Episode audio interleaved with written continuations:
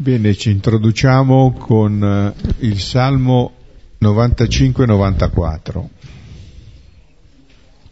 che comincia venite applaudiamo al Signore.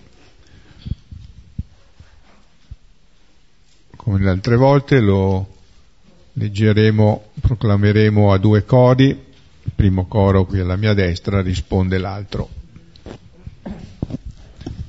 Nel nome del Padre, del Figlio e dello Spirito Santo. Amen. Venite, applaudiamo al Signore, acclamiamo alla roccia della nostra salvezza. Accostiamoci a Lui per rendergli grazie, a Lui acclamiamo con canti di gioia. Poiché grande Dio è il Signore, grande Re sopra tutti gli dei. Nella sua mano sono gli abissi della terra, sono sue le vette dei monti. Suo il mare, egli l'ha fatto, le sue mani hanno plasmato la terra. Venite prostrati e adoriamo, in ginocchio davanti al Signore che ci ha creati. Egli è il nostro Dio e noi il popolo del suo pascolo, il gregge che egli conduce. Ascoltate oggi la sua voce, non indurite il cuore come a Meriba, come nel giorno di Massa nel deserto. Dove mi tentarono i vostri padri, mi misero alla prova, pur avendo visto le mie opere. Per quarant'anni mi disgustai di quella generazione e dissi sono un popolo dal cuore traviato, non conoscono le mie vie. Perciò ho giurato nel mio sdegno, non entreranno nel mio riposo. Gloria al Padre e al Figlio e allo Spirito Santo, come era nel principio, ora e sempre, nei secoli dei secoli. Amen. Bene, questo Salmo 95 è probabilmente un inno che si andava in una processione, forse eh, in occasione della festa delle capanne. La festa delle capanne era una festa che ricordava eh, gli anni del deserto, il cammino nel deserto, facevano delle, eh, delle, barac, delle capanne di frasche e lì passavano una settimana in questo ricordo. E quindi c'è dietro questo eh, ricordo appunto del periodo del deserto e mh, queste persone che recitano questo salmo eh, in, quella, in, quel momento non erano quella generazione che era arrivata nella terra promessa, erano molte generazioni dopo, però c'è una attualizzazione eh, ricordando l'atto fondante, no? il popolo, e Dio come pastore di un gregge che vuole portare ai pascoli sempre migliori, ecco le sue pecore. Questo, questo salmo allora inizia con due professioni di fede, no? quello di eh, acclama Dio come creatore che domina il caos della materia, ha messo in ordine il cielo e la terra e poi anche ricorda l'opera eh, della salvezza. Mm? E la, questa umanità che è rappresentata dal popolo che eh, viene condotta appunto come un gregge, come un, come un pastore che, che, che, conduce il suo gregge. Eh, Dio ha creato l'uomo, si è scelto poi un popolo che appunto conduce. E a proposito di questa figura del pastore, eh, all'inizio del Salmo 80 si dice Tu pastore di Israele ascolta, fa splendere il tuo volto e noi saremo salvi. Ecco, questo è il punto, guardare, a vedere il volto del Signore. Questo è in fondo quello che vedremo nel, nel testo, nel Vangelo di Luca, è quello che Gesù sta cercando di fare. Sta cercando di richiamare questo legame con il Signore, Creatore, Salvatore, e anche eh, un invito appunto che viene nei versetti 8 e 9 e lì è il punto dell'attualizzazione dice oggi ascoltate la sua voce non fate come i vostri padri nel deserto cos'era successo nel deserto? era successo che a un certo punto erano in un posto ma non c'era più acqua E allora si mettono a borbottare, anzi così a mormorare e a protestare dicendo ma insomma eh, questo Dio ci, far, ci ha portati qua a morire di sete, ma Dio è con noi, sì o no? Allora c'è questo luogo che si chiamò poi Massa e Meriba perché Massa vuol dire tentazione, Meriba vuol dire disputa, prova. Allora si mette alla prova Dio e per chi non vuol credere naturalmente le prove erano già state tante di, di, degli interventi di vita ecco, da parte del Signore. Per chi non vuol credere le prove non bastano mai. Hm? E allora l'attualizzazione qui viene fatta perché si, ci si rivolge alle persone di quel momento e si dice attenzione che voi state, se non fate attenzione alla parola, voi tornate come i vostri padri, eh, che eh, hanno, si sono messi a protestare e non hanno più creduto. E dice non entreranno nel luogo del mio riposo. Allora, per quella generazione che usciva dal deserto era la terra promessa, poi era il Tempio in cui Dio risiede, e poi c'è questa vis- visione prospettica del sabato definitivo, che vuol dire la piena comunione con Dio. Allora, vedete, questo, questo cantico si trasforma in una specie di, di profezia, di oracolo profetico che spinge chi ascolta a un duro esame di coscienza. Mm? Quindi attenzione non siate di come quei ribelli che, non, che morirono tutti nel deserto perché non, ave, non, credevano, continuavano a respingere l'opera di Dio. Allora dice, e il tempo presente come va? L'autore della lettera agli ebrei, nel capitolo terzo e quarto, fa, riprende questo cantico e rimette in guardia le comunità cristiane dal pericolo di rifiutare di abbandonare la parola del Vangelo. E adesso vediamo a noi cosa può dire. Bene, questo salmo ci introduce nel brano di questa sera che è l'inizio del capitolo ventesimo di Luca, Luca 20, 1, 8. Facciamo un breve riepilogo del capitolo che lo ha preceduto perché offre appunto il contesto eh, dove collocare questo brano. Eh, il capitolo 19 è il capitolo che comincia con l'incontro di Gesù con Zaccheo, eh, il capo dei pubblicani ricco, a Gerico. Gesù che entra nella casa eh, di Zaccheo, che si invita a casa di Zaccheo, e poi Gesù racconta la parabola, la parabola delle mine, con eh, inserita anche l'altra parabola, quello su, sulla persona che va a ricevere eh, la regalità e la delegazione che eh, gli, gli, viene mandata dietro perché non desiderano che costui regni su di noi. E poi eh, si prepara l'ingresso a Gerusalemme, l'avvicinamento sull'asinello, quello che abbiamo detto a proposito del, della rivelazione dell'immagine eh, di Dio che Gesù, che Gesù compie, questo asinello che viene sciolto, viene slegato, viene condotto da Gesù, eh, questo asinello che fa tutt'uno col Messia. E l'immagine dell'asinello e l'immagine di Gesù si richiamano.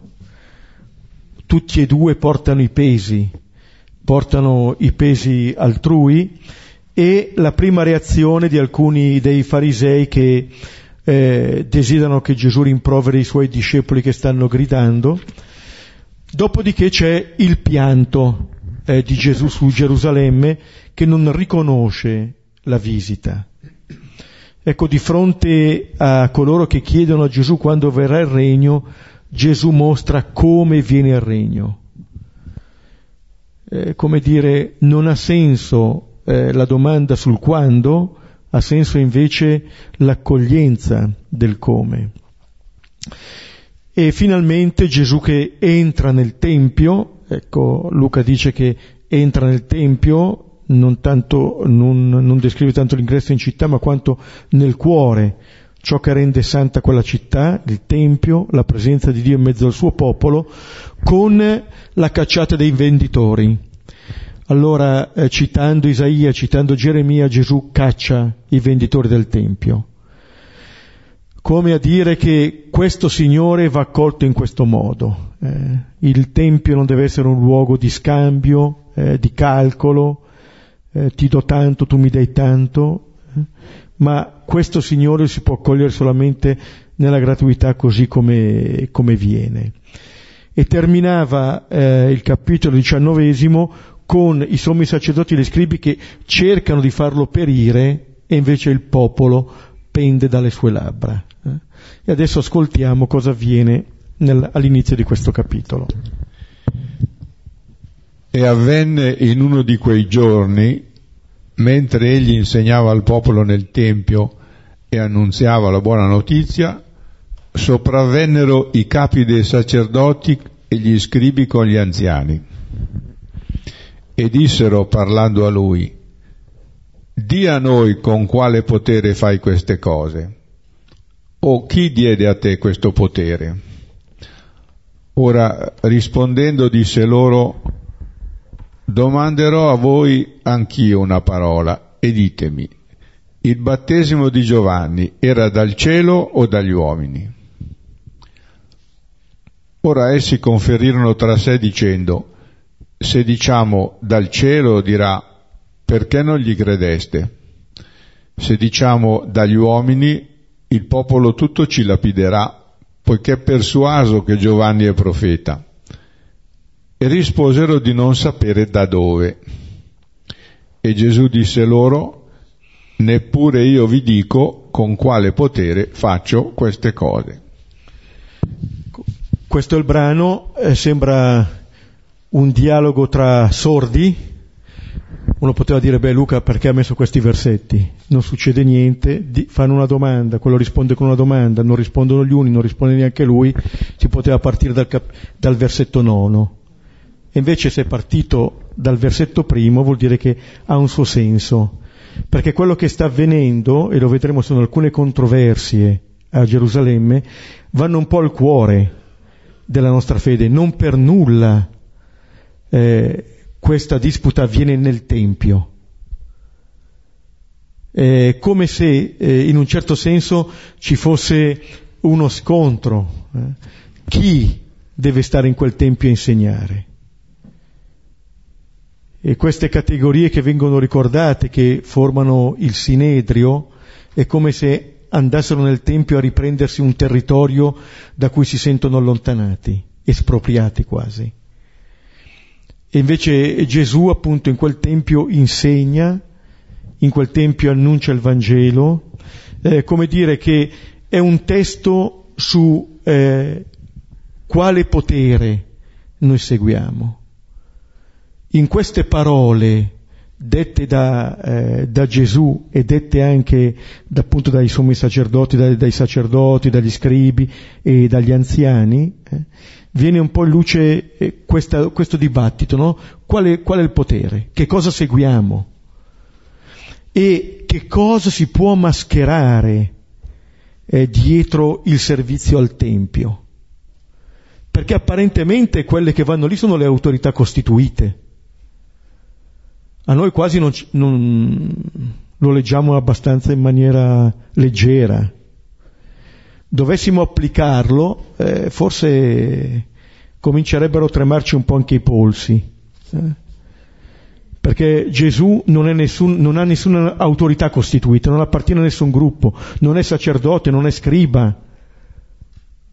Eppure lui si mette lì nel Tempio da dove ha cacciato i venditori e affronta le autorità costituite. Allora eh, questi, questi, versetti ci portano un po' anche al cuore eh, della nostra fede, a vedere che cosa c'è in radice. Allora non è tanto un dialogo tra sordi, perché tutti e due ascoltano bene e tutti capiscono bene, ma c'è qualcuno che si lascia coinvolgere e c'è qualcuno che è impermeabile a qualsiasi cosa e che va al Tempio solamente per difendere se stesso. E allora adesso ascoltiamo i versetti. E avvenne in uno di quei giorni, mentre egli insegnava al popolo nel Tempio e annunziava la buona notizia, sopravvennero i capi dei sacerdoti e gli scribi con gli anziani. alla fine del capitolo diciannovesimo eh, il penultimo versetto, versetto 47, Luca diceva ogni giorno insegnava nel Tempio. Ricordavamo la volta scorsa la, l'importanza di sostare sull'ascolto di Gesù ogni giorno. È vero che per Gesù non saranno tanti giorni eh, in cui vivrà questa sua passione, ma di fatto ogni giorno Gesù è lì e insegna. E qui comincia dicendo che avvenne in uno di quei giorni. Ora il fatto che avvenne segnala, è una formula che usa spesso Luca per segnalare un nuovo evento eh, nella vita di Gesù. Già dal decreto di Cesare Augusto, e avvenne. E poi avvenne che si compirono i giorni del parto per Maria, eccetera. E avvenne. È come se eh, già ci aprisse un po' eh, l'orecchio in maniera più forte, dicendo guarda che qui avviene qualcosa di importante nella vita di Gesù. E avvenne in uno di quei giorni. Gesù insegna ogni giorno. In uno di quei giorni avviene qualche cosa di diverso dagli altri giorni. Questo è anche eh, è vero per noi.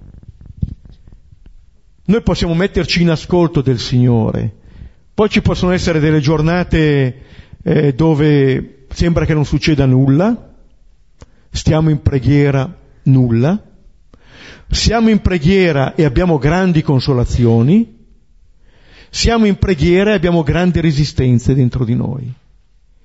Accorgerci che appunto un giorno è diverso dall'altro, che ci possono essere delle novità eh, nella nostra vita, in quello che viviamo ma questo ci porta ehm, l'attenzione su ogni giorno, sull'oggi, su quello che avviene oggi. Nel Vangelo di Luca, al capitolo quarto, quando Gesù comincia il suo cosiddetto ministero ed è nella sinagoga di Nazareth, legge un rotolo del, del rotolo del profeta Isaia e dice oggi si è compiuta questa parola che voi avete udito con le vostre orecchie. Oggi si è compiuta dove appunto l'insegnamento di Gesù, il vero insegnamento di Gesù, non è una spiegazione, è la sua persona, è la sua persona che compie la parola, che tutte le scritture in lui trovano compimento. Eh? E eh, lui sta insegnando, appunto non si dice ancora che cosa insegna, vuol dire che proprio è la sua persona ad essere l'insegnamento, e sta insegnando al popolo. Altro tema caro a Luca.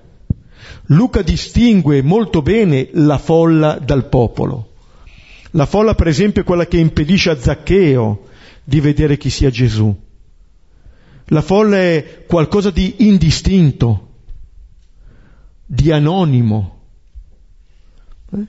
Il, il popolo invece eh, è, una, eh, è l'insieme di persone, ognuna con la loro storia e ognuna che incontra Gesù a partire dalla sua storia. Ecco, poter portare sempre l'attenzione non su qualcosa di indistinto, ma sull'incontro vero delle persone con Gesù. Eh, abbiamo già avuto modo di richiamare la, quella che Sant'Ignazio chiama negli esercizi la contemplazione dell'incarnazione, dove fa contemplare la rotondità del mondo, la Trinità che guarda il mondo, e poi cosa fa questa Trinità? Vede la diversità di queste persone. Alcuni che piangono, altri che ridono, alcuni che stanno bene, altri che soffrono fino da, a vedere anche qualcuno che piange. Allora questo è il popolo. E in un certo senso Gesù che insegna, il popolo che ascolta, è l'immagine del Tempio. Se la presenza di Dio è in Gesù, è Lui che abita la pienezza della divinità, è altrettanto vero che viene compiuto questo Tempio da queste persone che ascoltano. Non più un Tempio di pietre, ma una comunità di persone. Questo è il Tempio. Questa è la comunità vera, questa è la comunione vera, perché appunto Gesù insegna al popolo nel Tempio Vedete, Gesù ha scacciato i venditori, ma non dice che il Tempio non va bene. È talmente grande il Signore da abitare anche nel Tempio.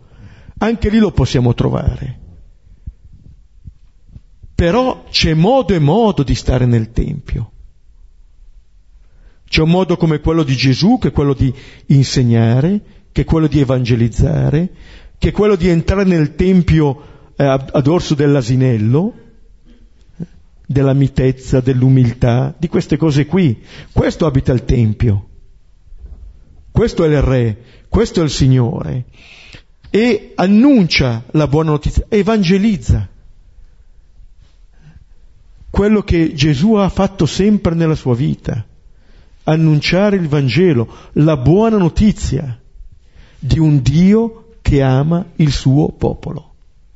E in Gesù l'amore di Dio per il suo popolo si è fatto carne.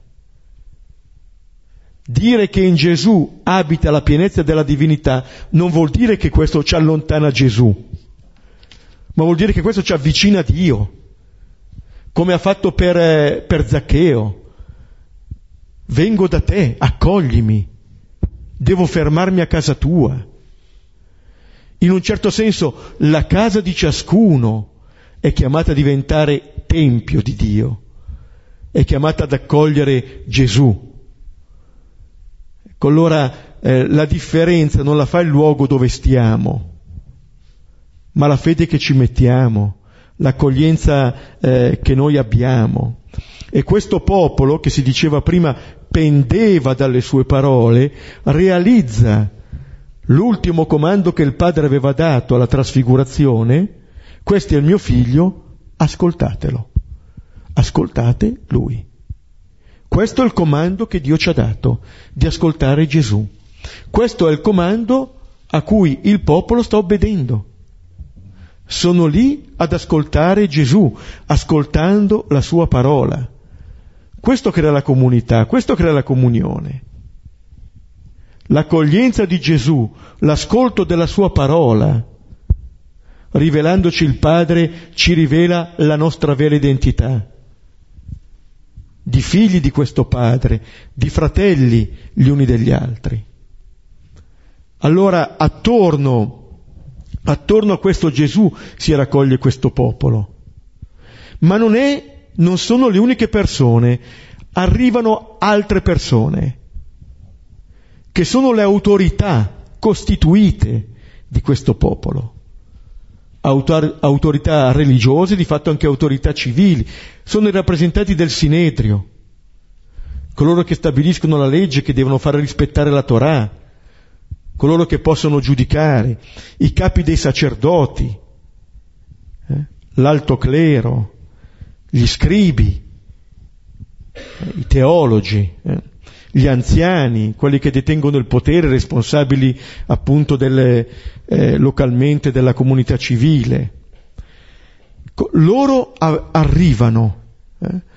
In un certo senso eh, Gesù eh, li ha, li ha stanati. La persona di Gesù ha richiamato queste autorità. Queste autorità fanno i conti con Gesù, devono fare i conti, vogliono fare i conti. Mm. Ecco, questo è, è un po' un aspetto eh, forte che ci fa vedere fin dove è arrivata appunto la predicazione di Gesù, anche i gesti che ha compiuto. Però vedremo già come l'inizio di questo capitolo richiama un po' anche l'inizio del diciannovesimo. Là era il capo dei pubblicani, Qua ci sono i rappresentanti del Sinedrio, là c'è il capo dei pubblicani che accoglie Gesù a casa sua, qua ci sono dei capi, eh, i capi del Sinedrio che vogliono buttare fuori Gesù da casa sua. Eh? Allora sono delle categorie di persone che rappresentano bene anche diversi modi di vivere la fede. Tra chi accoglie Gesù in maniera gratuita, perché sa che Gesù lo sta visitando così e chi ritiene di essere minacciato dall'arrivo di Gesù, non tanto diversamente dagli indemoniati nella sinagoga. Questi in termini molto più diplomatici lo vogliono buttare fuori. Eh? Ma di fatto è la stessa logica che guidava gli indemoniati. Sì, in questo tempio, in questo luogo, si, si annuncia una buona notizia, che poi era Gesù stesso e poi era quel popolo. E allora questi qui dicono, ma non era una buona notizia per loro. Le buone notizie prima erano che le entrate delle offerte erano tante, c'erano tanti sacrifici, offerte varie, e allora invece adesso qui la buona notizia che Gesù, che Gesù proclama era per esempio che potevano ormai essere liberi di accostarsi a lui e al Signore tutte quelle persone che erano escluse. Sapete che chi aveva malattie, ciechi, sordi, zoppi e, e lebrosi e poi pubblicani, peccatori, non potevano entrare nel Tempio, quindi non, non erano eh, ritenuti degni di poter accostarsi ecco, alla dimora di Dio. Allora, quando questo viene ribaltato e quando Gesù accoglie tutti, allora eh, sentono che, eh, come diceva, si sentono stanati, dice, da qui bisogna, risti- bisogna, ristabilire un po' l'ordine, come mai, come, con, dove vanno le cose, dove andiamo a finire. E dissero parlando a lui, di a noi con quale potere fai queste cose, o chi diede a te questo potere? Ecco, una, eh, una sottolineatura del, del modo di comportarsi di queste persone queste arrivano lì e chiedono subito a Gesù di a noi con quale potere fai questo. Cioè queste persone sono persone che non ascoltano, sono arrivate e pongono subito in questione, si avvalgono del loro potere, della loro autorità eh, per fare queste domande a Gesù. Di per sé il domandare, il chiedere è un atteggiamento buono, lo stesso Gesù dodicenne, eh, quando va nel Tempio, ascolta e interroga. Per cui niente di cattivo in questo. Allora, e la domanda di per sé è anche appropriata. Ecco, non è che Gesù andasse in giro con un fiocco rosa o fiocco rosso o fiocco d'oro per dire questo è il figlio di Dio. Arrivasse qua uno adesso e ci dicesse io sono il figlio di Dio, fate così, fate cos'ha, cioè, ma chi ti ha mandato? Eh? Magari facciamo fare una bella visita, eh? vedere se sei in bolla o meno, e poi decidiamo cosa fare. Per cui dire con quale autorità di per sé non è una cattiva domanda, anche perché può essere una domanda tesa a difendere la comunità di coloro che hanno fede, per non essere in balia è dell'ultimo arrivato. Eh? Uno che viene, fa il brillantone e poi, e poi se ne va. Eh, sappiamo anche dal, dalla storia degli atti, no? È venuto questo, è venuto quest'altro, poi... Allora la domanda di per sé eh, non è cattiva, però questa domanda pone in luce già un atteggiamento, cioè chi fa la domanda e non si lascia mettere in questione. Allora fare domande va bene, lasciarsi mettere in questione va meglio. Eh? Cioè lasciare che magari ci possiamo in- fare interrogare da quello che Gesù sta dicendo, anche dal gesto che Gesù ha compiuto. Eh? Non presumere già di sapere tutto eh, di insegnare a tutti, di ergerci a giudici di tutti. Eh. Ultimamente va di moda giudicare il Papa, per esempio. No. Allora ne sappiamo sempre una in più dell'altro, una in più. Vangelo di Giovanni, adesso non vorrei sbagliare il versetto, poi mi condannano, capitolo ottavo, versetto 15 deve essere, ecco Gesù dice io non giudico nessuno, eh? io non giudico nessuno. Non giudicherà nemmeno questi, eh? non giudicherà nemmeno questi, non li condanna. allora la domanda va bene, però bisogna eh, vedere un po' che cosa succede. Il nostro fondatore, Sant'Ignazio, ha passato per otto volte il giudizio dell'Inquisizione. Spesso si dice che i gesuiti erano nell'Inquisizione. Abbiamo tante colpe. Questa no. Il fondatore è stato inquisito otto volte ed è stato assolto per otto volte, esigendo sempre lo scritto eh, della soluzione. Eh. Però gli dicevano, scusa, tu non hai fatto studi, com'è che ti metti a parlare di peccato mortale, di peccato veniale? Allora l'accusa, eh, l'accusa sottaciuta era quello che fossero degli illuminati, gli alumbrados. Allora bisognava vedere. Eh.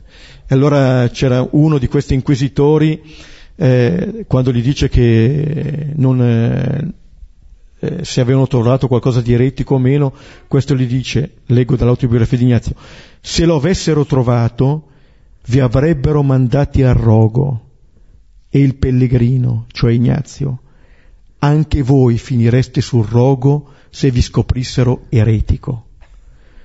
Dire così all'inquisitore, eh, è vero che era un basco Ignazio, però bisogna avere un coraggio e una libertà eh, da sfidare, tra virgolette, queste autorità per dire vediamo.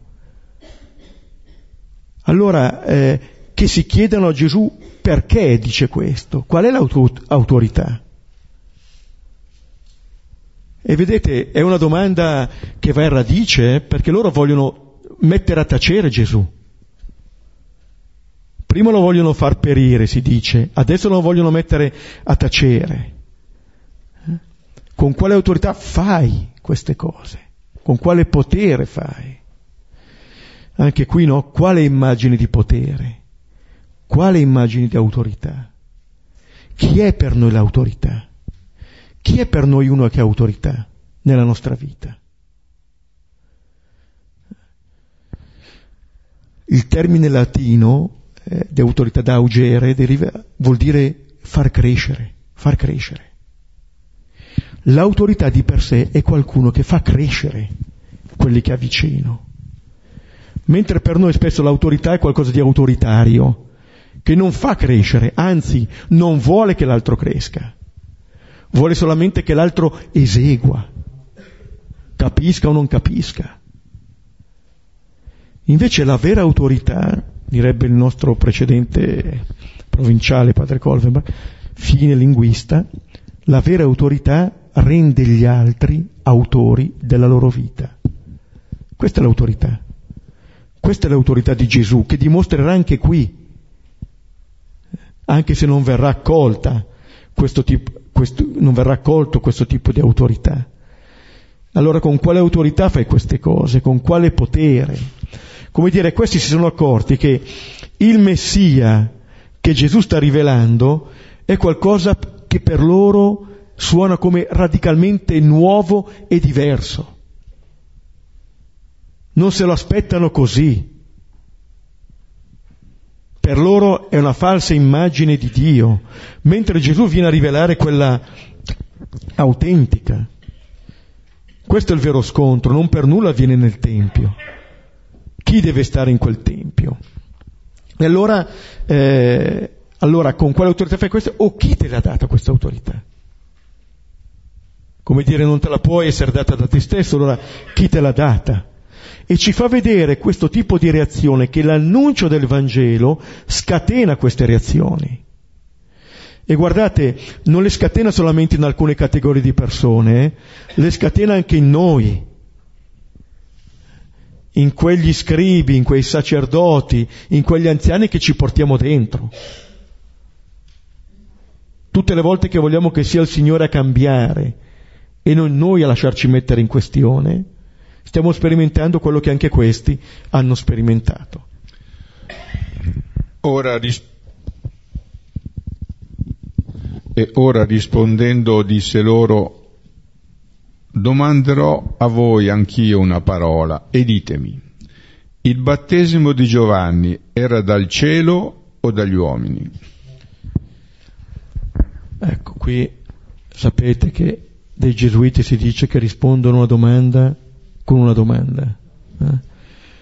Eh, la signora che ha detto al gesuita, ma è vero che voi rispondete a una domanda con una domanda?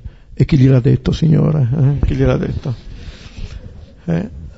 Gesù però qui non vuole fare l'astuto o colui che va delle domande. No, no. Gesù non ha fatto corsi di diplomazia. A Gesù stanno a cuore anche queste persone che gli hanno posto questa domanda. Per questo fa questa controdomanda. Perché prende molto sul serio la domanda che gli hanno fatto.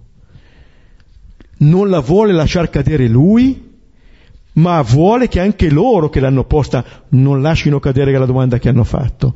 Avete fatto questa domanda? Andate a fondo della vostra domanda. Come dire, dà a queste persone la possibilità di prendersi sul serio più di quanto loro facciano con loro stessi. Vuole restituire a queste persone la loro umanità vera, mettendoci anche nella giusta prospettiva. Invece di continuare a fare domande a Gesù, lasciamoci fare domande da Lui. Voi chi dite che io sia? Allora, eh, la condizione eh, che Gesù pone, appunto non è per mettere a disagio, per mettere in imbarazzo. Gesù vuole instaurare un dialogo sul serio. La domanda che hanno fatto i sacerdoti e gli altri era una domanda fatta solamente per mettere a tacere Gesù. Non volevano entrare in un dialogo. Tanto è vero che non hanno ascoltato un bel niente. Vogliono solamente giudicare, sanno già tutto, sanno già tutto. Mm? Doug Hammarskjöld, questo segretario dell'ONU, dice di fronte a Dio che parla in tutti, tu sei sempre in prima elementare. Ecco, o abbiamo questo atteggiamento di ascolto profondo, poi appunto si tratterà di verificare, oppure, oppure non ascolteremo mai. Allora si vede qui la distinzione tra un Gesù che è tutto coinvolto in questo dialogo e gli altri che usano questo apparente dialogo solamente per difendere loro stessi. Come dire, quando uno non entra con tutto se stesso in un dialogo, il dialogo non può essere vero. Se uno non è disposto a pagare di persona, non uscirà trasformato da quel dialogo, perché non gli interesserà quello che l'altro dice. O se gli interesserà, interesserà solamente per difendere ancora di più il proprio interesse e far fuori l'altro, in maniera più o meno elegante. Gesù no. Eh? Ditemi, il battesimo di Giovanni. Vedete, non discutete di me. Andiamo al battesimo di Giovanni, conosciuto bene anche da loro. Era dal cielo, cioè da Dio o dagli uomini? Gesù sposta la loro attenzione, come se dicesse adesso non mettete l'attenzione su di me, Andiamo sul battesimo di Giovanni, un battesimo di conversione, conosciuto. Allora, eh, quel battesimo di Giovanni era un battesimo che chiamava conversione. Capitolo terzo di Luca, capitolo settimo di Luca. Allora, lì si vede, puoi entrare in un dialogo con Gesù se davvero accetti la prospettiva della conversione. Se non lo accetti, ma che cosa vai a dire? Ma perché vai a parlare? Perché vai ad ascoltare? Gesù facendo questa domanda è come se eh, desse nuovamente a queste persone la possibilità di una conversione, cioè la possibilità di cambiare. Vedete, per Gesù ogni persona ha questa possibilità non solo Zaccheo, anche loro. Anche quelli del Sinedrio possono cambiare e lo vedremo. Loro un po' più tardi, alla fine del Vangelo, arriverà Giuseppe di Arimatea, eccetera. Però per tutti c'è questa possibilità.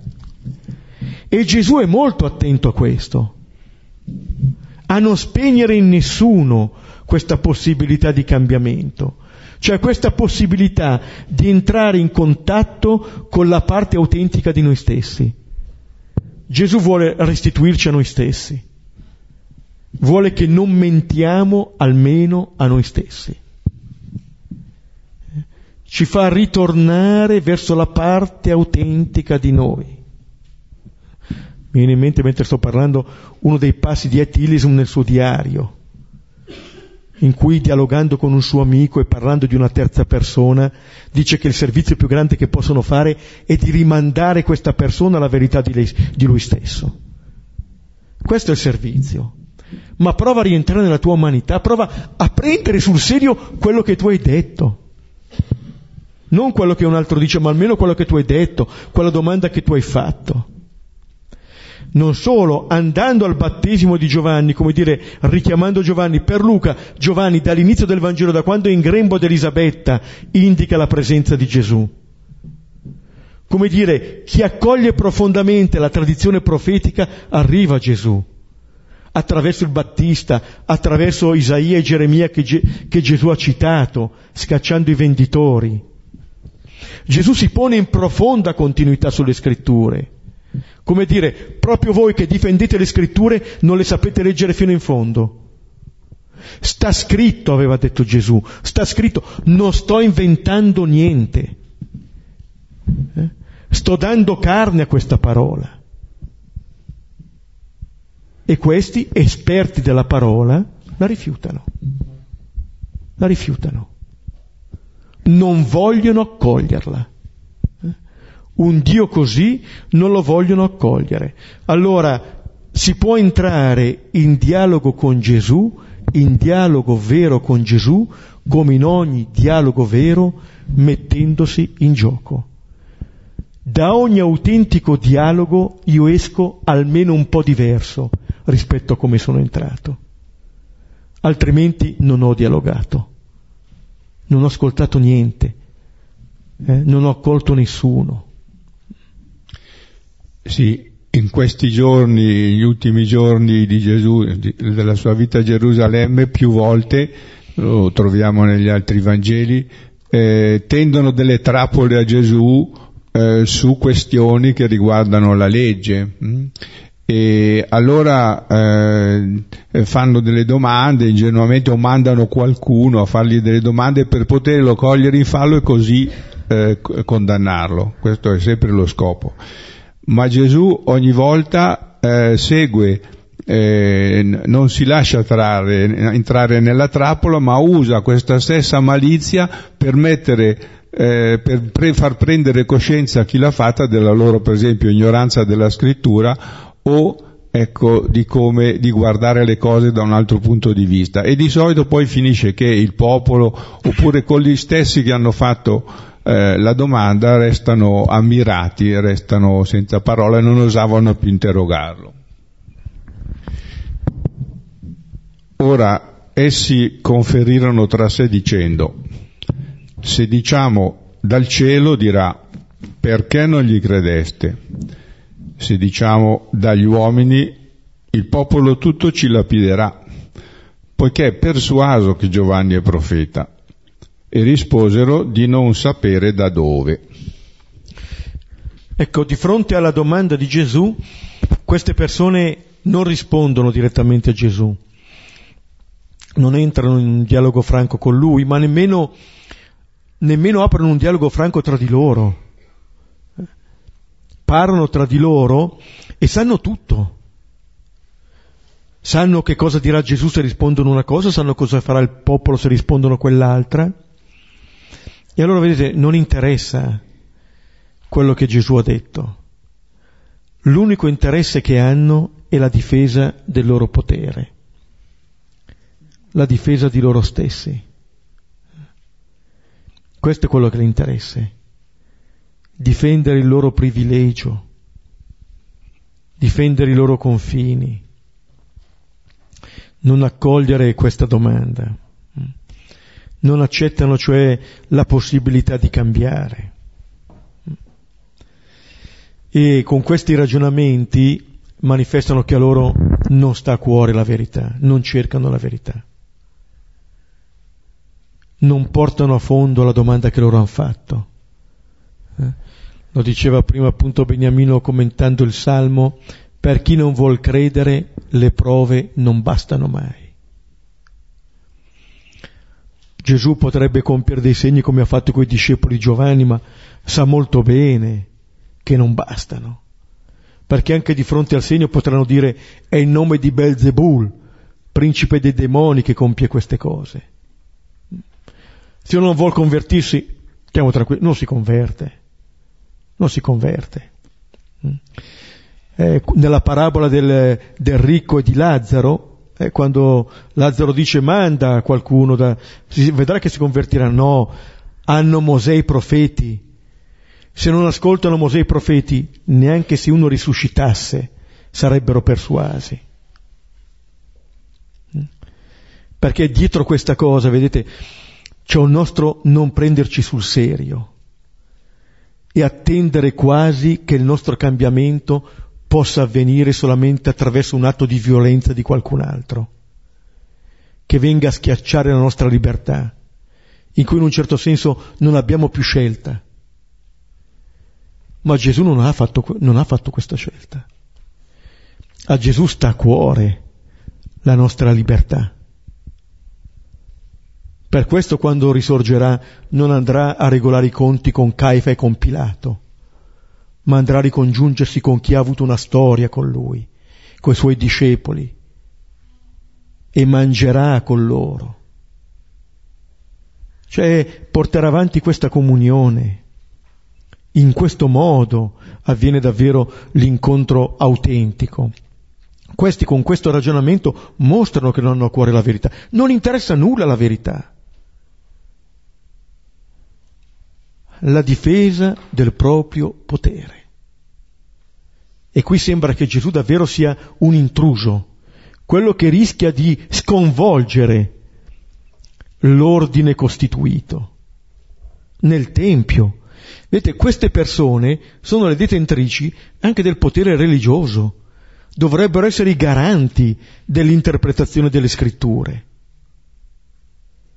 Non sono gli atei questi qui, non sono i pagani romani, sono le autorità religiose eh, anche del tempo, che non vogliono compromettersi. E vedete, calcolano le conseguenze. La conseguenza che può essere la nuova domanda di Gesù, che li svergognerebbe, o la reazione del popolo. E guardate che distacco.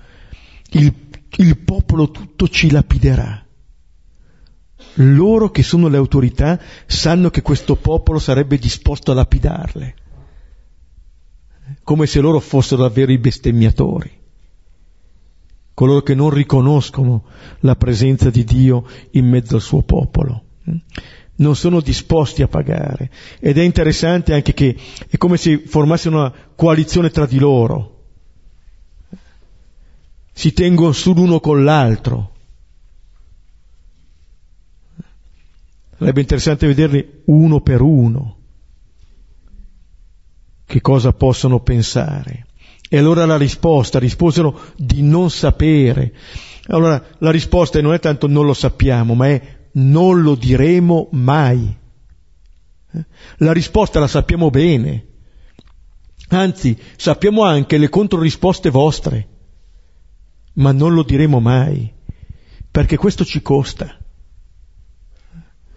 perché questo ci sconvolge, sconvolge tutto quello che noi abbiamo costruito fin qui e noi non vogliamo lasciarci mettere in discussione. Eh? Come Gesù ha sconvolto i tavoli dei cambiavalute, non vogliamo essere sconvolti eh? noi nella nostra vita. Allora vedete che qui la giustizia è prigioniera, è prigioniera. non c'è nessuna ricerca della verità. Allora di fronte a queste persone che sono chiuse nella difesa dei propri interessi, eh, vedremo appunto adesso nel versetto finale quello che a Gesù resterà da dire. E Gesù disse loro, neppure io vi dico con quale potere faccio queste cose. Ecco, Gesù non dice questo per ripicca, e non me lo dite, non ve lo dico neanche io, eh? Cattivi voi, cattivo io. No. È l'ennesima offerta a queste persone di instaurare un dialogo. Perché sta dicendo Gesù con queste cose che è impossibile dirvi qualche cosa, ma se non sono disposto ad ascoltare, che cosa vado a chiedere a Gesù? Se mostro con la mia risposta che non mi interessa nulla di quello che sta dicendo. Nel libro degli Atti, quando il diacono Stefano farà il suo discorso, a un certo momento cosa faranno gli uditori? Si tureranno gli orecchi e urleranno e poi daranno sfogo alla violenza Vedete, ma questo non dare ascolto è il primo passo della violenza, perché vuol dire che l'altro io l'ho già ucciso, l'ho già fatto fuori. Quello che avviene in questi versetti è già la prima tappa del processo di Gesù, che vedremo nella passione. L'hanno già messo sotto processo. Ed è un processo molto strano, perché è un processo non dettato dalla ricerca della verità, e Gesù qui appunto sta zitto, come starà in silenzio anche durante la passione, come starà in silenzio anche davanti ad Erode, cioè davanti a chi non è disposto ad ascoltare, ma perché parlare? Forse il silenzio lo potrà convincere di più e sarà forse quell'estremo silenzio sulla croce che sarà la parola definitiva di Dio. Prima lettera ai Corinzi, capitolo primo, versetto 18, la parola della croce. La croce come parola definitiva di Dio. Il silenzio di Gesù come parola definitiva di Dio, che anche da lì chiamerà conversione. E non per nulla Giuseppe d'Arimatea, membro del Sinedrio, andrà a ricevere il corpo di Gesù, chiederà il corpo di Gesù, finalmente. Altrimenti appunto diventa eh, solamente un gioco.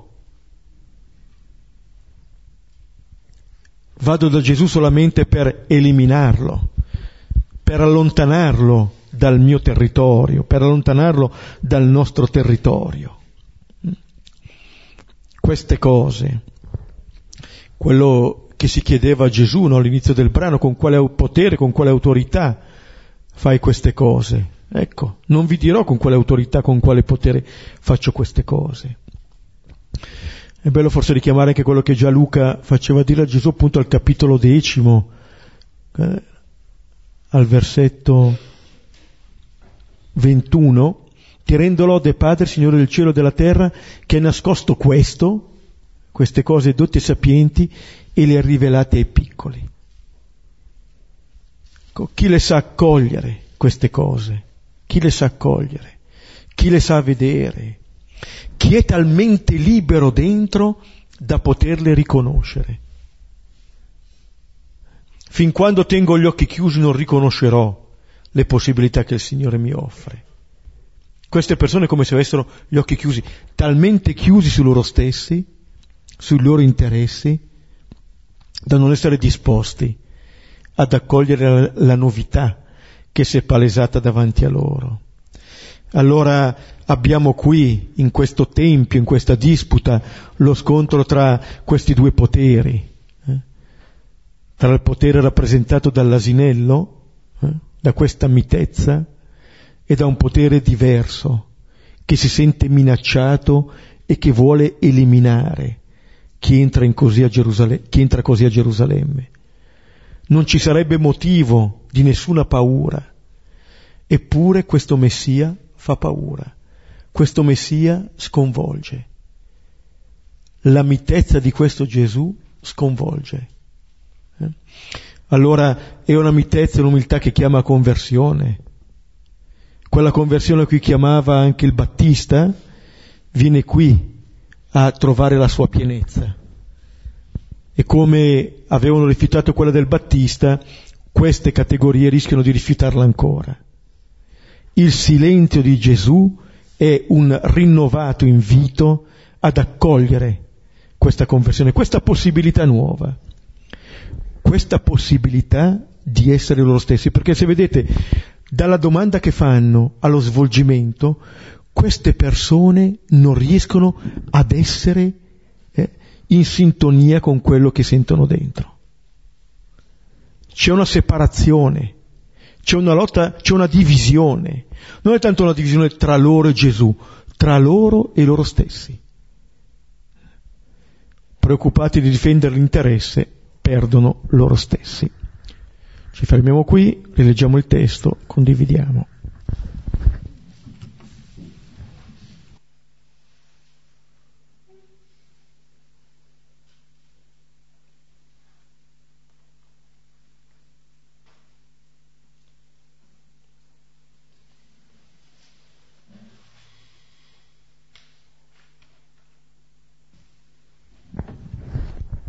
Coraggio.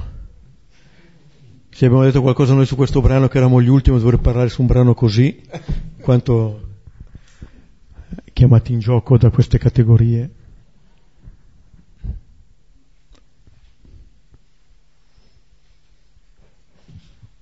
Pensare a, questa, a, questa, a questo aspetto, no? che ci sia come da parte di queste autorità un fuggire proprio rispetto, cioè andando a cercare qualcosa di altro, che non è il, la concretezza del messaggio, ma è da dove viene, chi, chi ti, c'è proprio il non voler vedere, aver quasi paura, proprio perché forse eh, mette in discussione.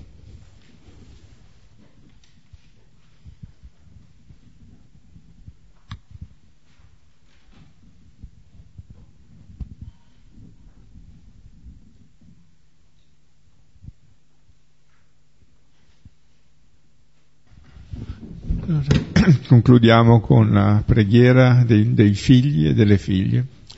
Padre nostro che sei nei cieli, sia santificato il tuo nome, nel tuo regno sia fatta la tua volontà, come in cielo, così in terra.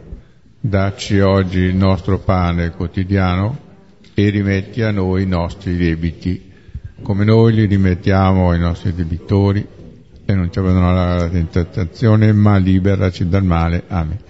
Nel nome del Padre, del Figlio e dello Spirito Santo. Amen.